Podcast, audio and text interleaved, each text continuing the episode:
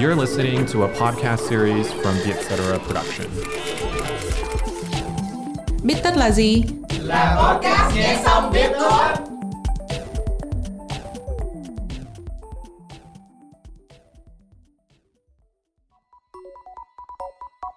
Bít tất tâm lý là gì?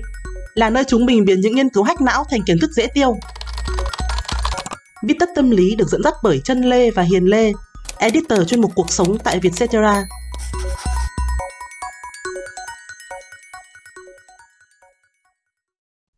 Không hiểu sao mà chị có thói quen cứ chụp ảnh là phải đeo kính dâm, vì nhìn mình trong hình cứ sai sai sao đó. Em có bị thế không hả chân? Em có chị ơi. Nhiều lúc á, em không hiểu sao nhìn mình trong gương thì cũng không tới nỗi nào mà lên ảnh thì trông nó cứ kỳ kỳ sao á. Không mắt to, mắt bé thì mặt cũng bị lệch, hoặc là tư thế nó cứ đơ đơ. Ban đầu em nghĩ chắc là do người chụp họ không có tâm, nhưng mà ai chụp cho em cũng là cái tấm hình y xì dễ trơn á. Không biết đây có phải là hiện tượng tâm lý gì không chị nhỉ? Ừ, ok, vậy thì trong tập hôm nay chúng ta sẽ cùng nhau lý giải hiện tượng vì sao chúng ta lại thấy mình trong ảnh xấu hơn ngoài đời hay nói theo cách vui của các cụ là vì sao ảnh cam thường nó luôn là kẻ thù không đội trời chung của chúng ta.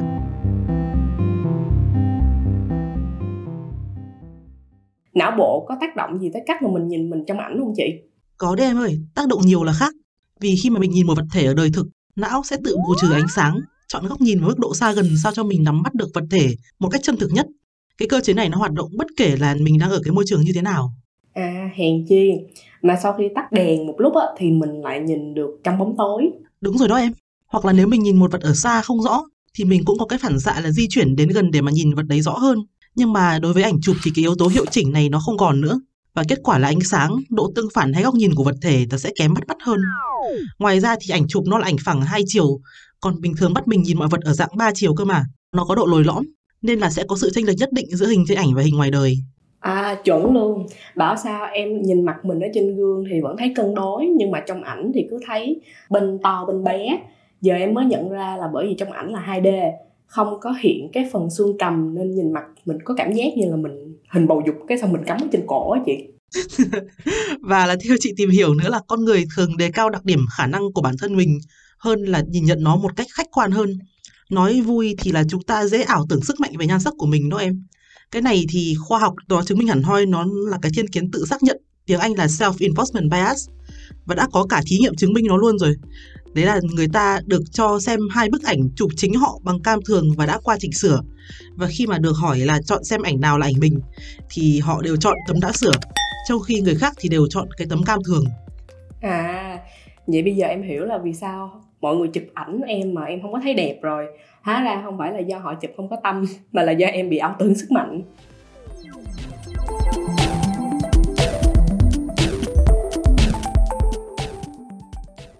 À, theo chị tìm hiểu nữa thì trong tâm lý học nó có cái hiệu ứng tên là hiệu ứng tiếp xúc gần, tiếng Anh là mere exposure effect. Theo cái hiệu ứng này thì chúng ta càng tiếp xúc cái gì nhiều thì càng trở nên thích nó hơn. Có phải cái hiệu ứng này là hay áp dụng trong marketing không chị? Các nhãn hàng thường hay đẩy quảng cáo liên tục để mình nhớ mặt hoặc là nhớ tên sản phẩm của họ. Thành ra mỗi khi đi siêu thị mình thấy quen thuộc với những cái sản phẩm đó hơn và vì vậy mình sẽ muốn mua nó hơn. Chuẩn đấy em. Cái chiêu này thì các nhãn hàng tiêu dùng nhanh như là dầu gội hay là sữa tắm áp dụng tích cực lắm. Hiệu ứng này nó cũng xuất hiện cả trong cái việc soi gương nữa. Vì là càng nhìn lâu thì mình càng ưu ái hình ảnh mình trong gương.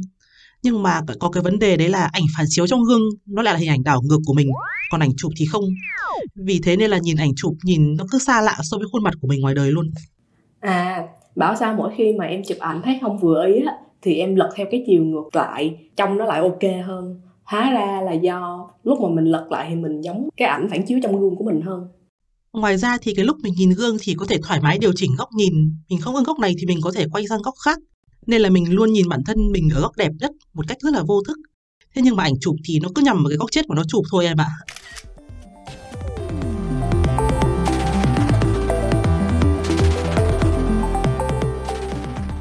chị tìm hiểu nữa thì mới thấy là hóa ra nhận diện biểu cảm là một trong những cái phản ứng sinh tồn của con người. Vì chúng ta chỉ cần nhìn cái cử động vùng cơ mắt và khóe miệng là biết ngay một người đang cười thật hay là đang cười gượng. Thế nên nhìn ảnh là biết ai đang tạo dáng đơ trước ống kính luôn. Em là chuyên môn chụp ảnh khớp luôn á chị. Em không có tạo dáng tự nhiên được nó giống như kiểu phản xạ vậy á cứ mỗi lần nhìn ống kính là em không có cười như bình thường được thành ra ảnh nào em cũng thấy mình trông nó kỳ kỳ sao á Chị cũng thường xuyên bị như thế, thế nên là chị ngưỡng mộ mấy bạn chụp hình ăn ảnh lắm. Cảm giác là các bạn ấy chẳng cần gồng mình tạo dáng gì nhiều mà lên ống kính thì vẫn cứ đẹp một cách rất là tự nhiên. Và còn lý do nữa chị thấy cũng quan trọng này là chúng ta bị ảnh hưởng bởi nhiều tiêu chuẩn. Truyền thông với mạng xã hội đó giờ cứ tuyên truyền nhan nhản những cái tiêu chuẩn được coi là đẹp như là mắt to hai mí này, mặt vi lai này hay là da trắng này. Thành ra là ta cứ vô thức nhìn vào mấy cái đấy rồi so sánh, rồi nghĩ là mình xấu. Theo cái thuyết xã hội học của Leon Festinger thì hành vi này là một hình thức so sánh trên. Tiếng Anh là upward mobility, hay nói theo cách dân gian của các cụ là nhìn lên thì chẳng bằng ai mà nhìn xuống thì chẳng ai bằng mình đâu em. Chắc là vì lý do này mà Instagram hay bị coi là mạng xã hội có hại cho sức khỏe tinh thần. Vì giao diện của Instagram này thì nó hay thiên về hình ảnh, dễ khiến cho người dùng bị mặc cảm ngoại hình khi nhìn những cái ảnh được trau chuốt của người khác. Cái này thì chị phải thú thật là chị từng ẩn tài khoản một số bạn bè để khỏi mặc cảm đấy. Và đặc biệt là cái dịp Tết, ai cũng up ảnh áo dài lên Instagram khiến cái feed của chị nhìn như là biến thành cái đấu trường nhan sắc luôn. Còn chị thì chả dám up bởi vì chẳng thể nào mà cảm nổi ảnh của mình nữa. Mãi về sau thì chị mới thoát được tâm lý đấy để mà đăng hình thoải mái hơn.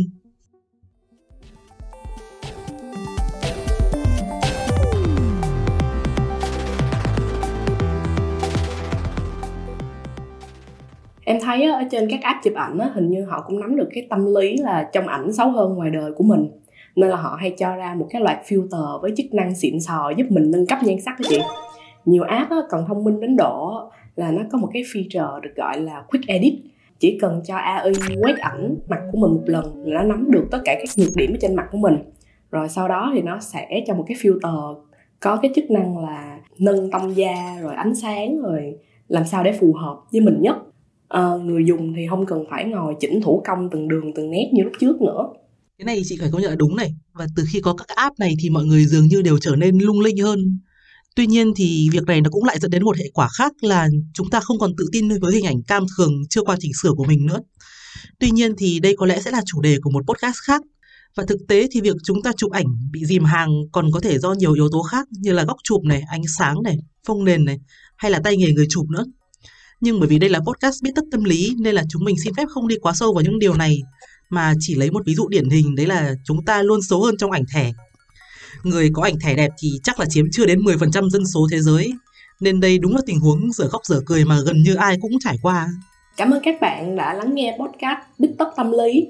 Nếu bạn cũng có trải nghiệm tương tự và biết thêm một nguyên nhân khác của việc chúng ta thấy mình trong ảnh xấu hơn ngoài đời, hãy chia sẻ với chúng mình nhé. Hẹn gặp lại các bạn vào podcast tuần sau.